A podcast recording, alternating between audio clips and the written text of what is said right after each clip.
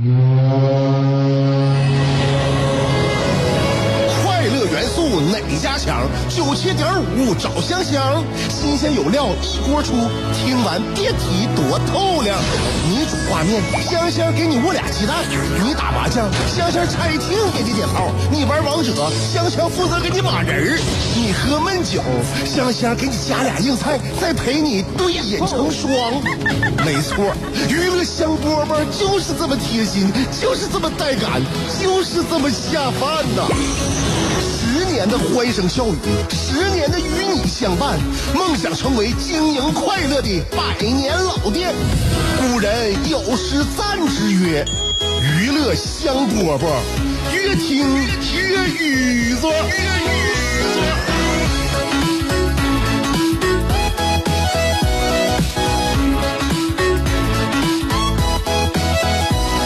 欢迎来收听我们今天的娱乐香饽饽，我是香香。虽然说星期一不是一个非常受人欢迎的日子，但是我认为作为一周工作日的开始吧，大家呢应该还是不约而同的会在这一天做出一些小小的改变，比如说在周末的时候剪个新发型，周一的时候把这个发型带到单位去啊，在周末的时候给自己选一身漂亮的行头，在周一的时候穿到单位去啊，或者说给自己换一个包包等等等等。今天早上来上班的时候呢，电梯里边我就看着我那个同事了啊，实际上每天来的时候打扮的都非常靓丽，像我们在这个台里边工作时间比较年头比较久的吧，就感觉不愿意用新的服装来答对咱们身边的这些同事了，就觉得哎呀大家都非常熟了嘛，穿什么不穿什么的话，自己什么情况啊、相貌啊、审美啊，对方可能也都了解差不多了。但是新人不是啊，新人要给别人留下非常好的印象，因此呢，我们单位这几个实习生啊，每一次来单位呢，都会让我们眼前一亮、耳目一新，看上去赏心悦目，挺好啊。但有的时候呢，会往往呢过于注重形象。你看今天早上我在这个电梯里边看见实习生了吗？我看他背了个新包，这个新包呢，哎，一进电梯呢，笑呵呵跟我打招呼，哎，香姐好，香姐，我说早上好，我指指他包。他跟我说了啊，新买的，我就看一看，我又指我中他包，说的他自己说了不贵，才3万多块钱。这时候我告诉他，我说那妹儿，你包里边电话响半天了，你不接一下吗？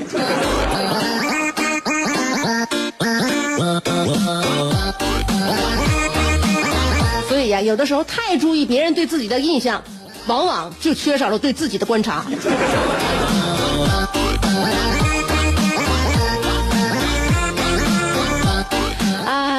昨天呢晚上这个睡得不算早啊，但也不像平时这个周末一样呢就非常挥霍自己的睡眠。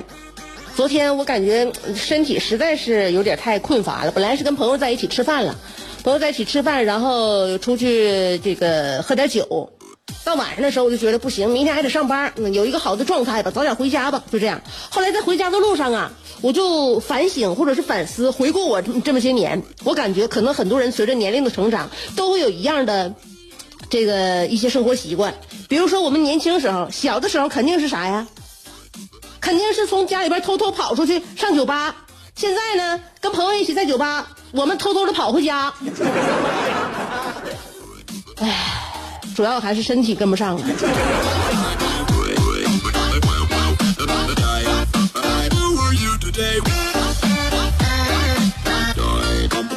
对呀，这个上礼拜还结束了一个大娱乐项目，街舞出冠军了。我关注2年街舞了啊，我发现这个东西挺好。你像本来我就喜欢动次大次的节奏感，然后呢你平时也喜欢闻鸡起舞，所以在电视里边看大家就是各种造型是吧，各种大招，各种炸。我们在电视这一端呢也能感觉到那种奔放，那种青春。关注2届街舞之后呢，我发现我对舞种啊现在是熟透了。原来也第1季的时候还一开始还有点分不清呢，后来我就明白了，就是那个甩来甩去的叫 Viking， 那个滚来滚去的叫 Breaking， 啪啪啪抖来抖去那个噔噔震来震去那个叫 popping， 指来指去那个叫 locking， 还有这个踩来踩去呢叫就 house， 蹦来蹦去那种，很有律动那种感觉啊 ，hip hop， 扭来扭去叫爵士。那有人说，那我看有的舞也不光蹦，不光震呢，那滚一下，扭一下，指一下，再抖一下，再踩一下，再滚一下，再甩一下，那是啥呀？那个叫 urban。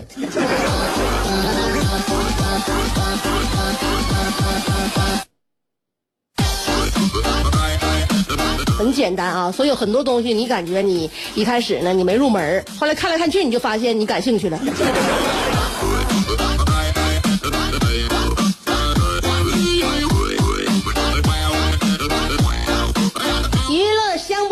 你是第一次来听我们节目的话，希望慢慢的记住我们的节目时间，下午2点钟，多听2次，希望你也能对这个节目感兴趣。在想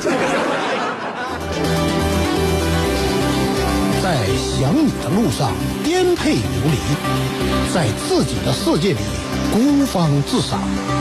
在别人的目光里随遇而安，在快乐的节奏里占山为王。有时候人生不如一壶陶渊明，有时候多情不如一行李商隐，有时候祝福不如一曲蔡国庆，有时候快乐不如一段李香香。娱乐香饽饽，欢迎继续收听。到达了高潮，感觉这岁已经到达了巅峰，好多梦，好精彩。我就是 DJ。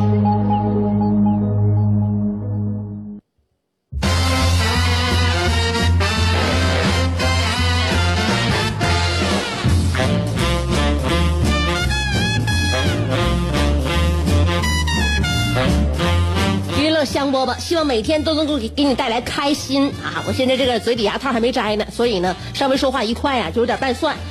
让大家听上去非常的吃力啊，不好意思，快了，牙套快摘了，就在未来的2个月之内，我相信就会有一个很好的疗效。让人开心呢，每天要研究别人怎么能够开心，别人为什么不开心，所以呢，心理学这个东西啊，这个很深奥啊。我前2天研究心理学呢，我看到了一种叫做替代性尴尬这个词儿。什么叫替代性尴尬呢？就是当你看到别人出糗的时候啊，尴尬的时候，你就会感觉到浑身不舒服。我们可能每个人都有这种感觉，包括你看电视也是一样啊，感觉尴尬的场面来了，我们就难受。这种现象在心理学上被称为替代性尴尬。研究人员说了，说这个呢，是源于人们的共情心理，共情啊。现在研究那个亲子教育的都知道共情是怎么回事。共情呢是一种非常神奇的能力，它能够推动人们进入别人的内心世界，去体会感受他人的情感和认知，然后在目睹了他人的窘迫之后呢，大脑就能够在很短的时间里边抓取别人因为出丑而产生的不良情绪体验，并且把这种体验传递到自己的身上。所以你看有很多电视里边你看那些尬戏啊，尬戏的场面非常容易让我们想要有逃离屏幕的冲动，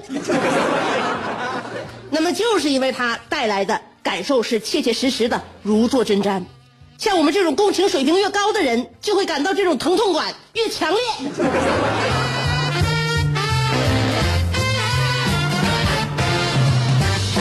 所以谁也别在我面前尴尬啊！我共情感很强，谁要是在我面前尴尬的话，谁就是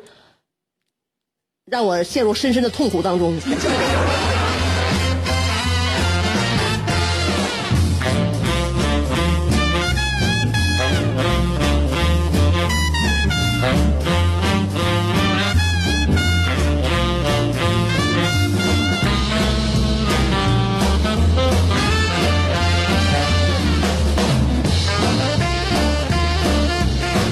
而且呢，现在有一种心理学告诉我们呢，太了解自己的人呢，容易产生自我逆反。这个自我逆反是怎么导致的呢？原因可能因为我也不是这方面的学者，说不太清楚。但是有一些现象是非常明显的。成年人的自我逆反表现在哪？一次吃2份外卖，找借口不去健身房。收到自己领导或者老板的消息之后，故意过10分钟、20分钟才回复。可能就是因为我们生活没有什么太大的这个刺激吧，因此我们觉得做这些小事儿也感到好刺激。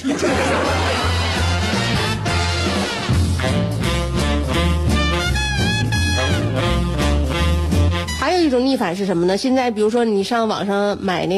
东西，你像我的逆反就是啊，网上买东西，比如说满100减50，哎，我就是不凑你的满减。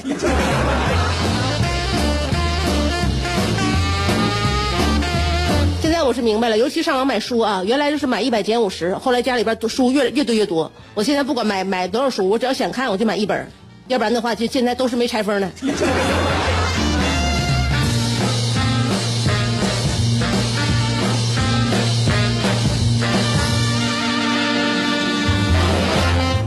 娱乐香饽饽，我们接下来要读来信了啊！牛顿缺一个苹果，孩子缺一个远方，杜甫缺一段惆怅，乔峰缺一段迷惘，阿基米德缺一个撬棍，莱特兄弟缺一双翅膀，奥沙利文缺一次流浪，科比缺一次飞翔，而你渴望快乐的你，刚好缺一个香香，还等什么呢？记住，娱乐香饽饽，老酒新茶都与你共饮，大成小事儿都说给你听。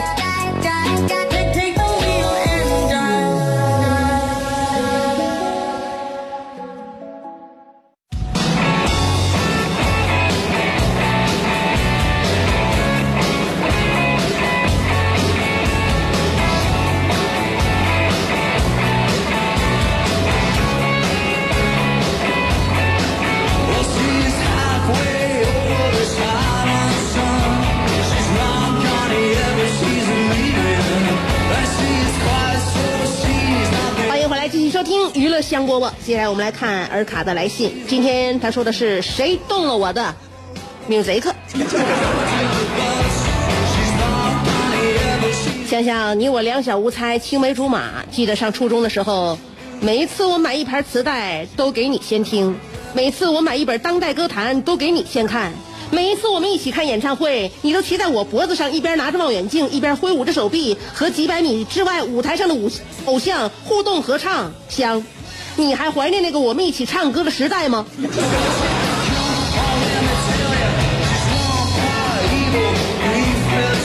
当然怀念呢，只不过你才在初中的时候才开始自己买磁带。我跟你讲，我从小学4年级开始，自己一个人坐车上中街，就拿着手里边唯独有的这10块钱，给自己买一盘磁带，然后兴许还能剩1块钱买一个串儿。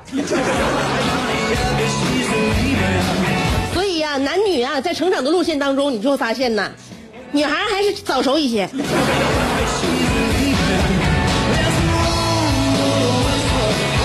尔卡继续说，那个时候的音乐更真实更纯粹，那个时候做音乐人写的唱的都是自己最真实的喜怒哀乐，从不会去管别人爱不爱听。那你是初一啊，他们也迎合市场。可这样一来，反而听众听得如痴如醉，对他们歌中的情感导向是言听计从，市场的反响啊也是好评如潮。我清清楚楚的记得，那个时候我听最多的歌手有林志炫、张学友、张信哲、张宇、苏永康、郑中基、巫启贤、齐秦、王杰等人，都那么苦情啊。尔卡说，每一次路过市场里的音像店，我都会进去问问，看有没有他们的新专辑。如果哪天路过发现音像店门口贴出了他们新专辑的宣传海报，特别是林志炫、张学友、张信哲和张宇的，那一刻我瞬间兴奋到了极点，快步冲进店内。我永远忘不了把我偶像专辑拿在手里还未拆封的感觉，真是爱不释手啊。看看专辑正面是什么画面，看看专辑背面有哪些新歌，猜一猜某一首新歌的歌名，从名字上理解是什么感觉，那种激动的心情，香，你有过吗？你这个冷血的女人。你那个时候喜欢谁的歌？当时的我们新歌上是否有交集？请对方辩友回答。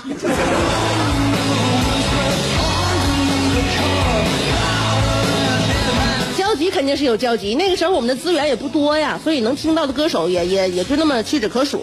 所以呢我们的交集也不少。林志炫、张学友呢都是我们的交集啊。张信哲可能男人更能理解，女人对于一个那么温婉的声音可能有点吃力，听起来。当然张信哲的歌曲是很动情的，声音也很好。张宇我也听，但是呢，女孩子啊，女生在那个时候听王菲啊，这一点上咱俩没交集吗？你女孩的歌一首不听吗？后来随着时间的推移，开始听。当然我这个资金的配比啊，因为我是很有限的，可能2礼拜能买1盘磁带，因为家里边零花钱都攒着，中午买饭都不舍得花，所以呢，我买磁带还是很频的。慢慢的呢，就把这个钱财啊，大量的转移到海外。后来随着时间推移，开始听那个 Backstreet Boys、Spice Girls， 然后再慢慢往前赶呢，就听Whitney Houston 啊，Mariah Carey 啊， Celine Dion 啊， Lynn Martin。 后来慢慢的就是越听越多，以导致听完之后就自己也就现在突然之间回想，可能也得想一阵子啊，节目时间不允许。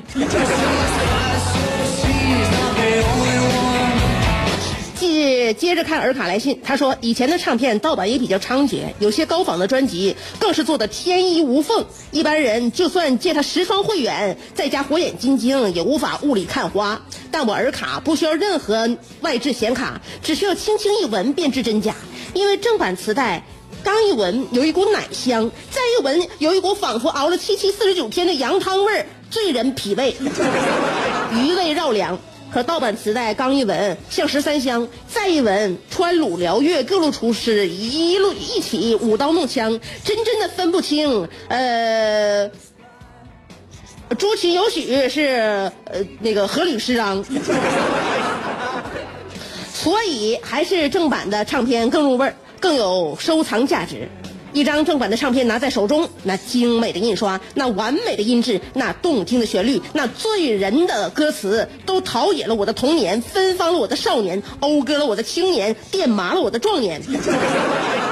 相信在不久的将来，那些不曾远去的旋律也会守护着我的中年，抚摸着我的老年。我承认我有严重的唱片收藏癖，就像有些人喜爱集邮，有些人喜爱收藏名人字画。现在的时代很难见到实体唱片了，歌手们现在发行都是电子唱片，而且不像以前的专辑都是一张一张发，现在是一首一首的零揪。同时我的感觉，现在的音乐市场很混乱，自媒体时代做音乐的成本太低了，门槛也变低了，难免有些不懂音乐的不法分子摇身一变就成了所谓的资深网红音乐人。他们挖空心思迎合大众，迎合市场，靠着错字连篇的歌词和俗不可耐的曲调，还有5块钱2斤的编曲浑水摸鱼。更有甚者直接效仿、借鉴甚至抄袭。做艺术的尤其是音乐人，一旦停止了思考，便会心生歹念，起了贼心。一旦东窗事发，他们便巧舌如簧地解释道，我那不是抄袭，我那是纯纯的致敬啊。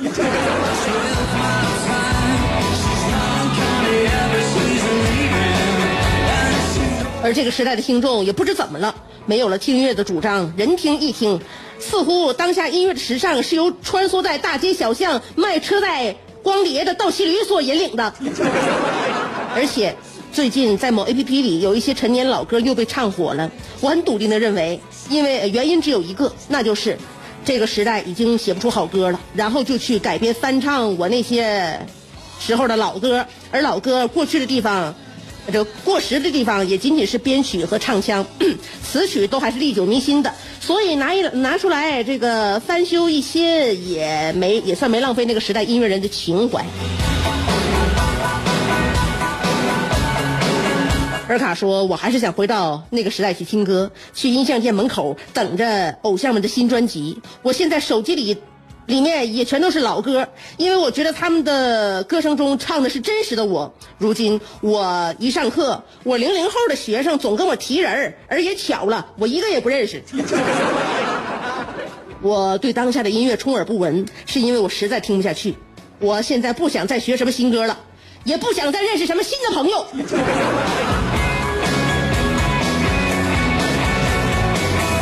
随着年龄的增长呢，有一个成年人的标记就是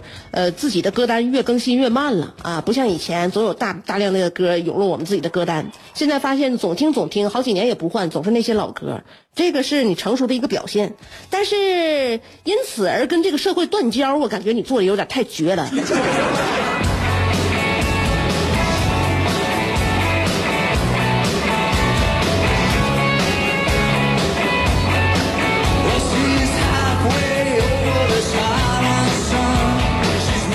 有的时候呢，可能这个新歌啊听一听不能够存入你的歌单，但是偶尔解解闷也是挺好的。娱乐香饽饽节目最后送给一首尔卡没听过的歌，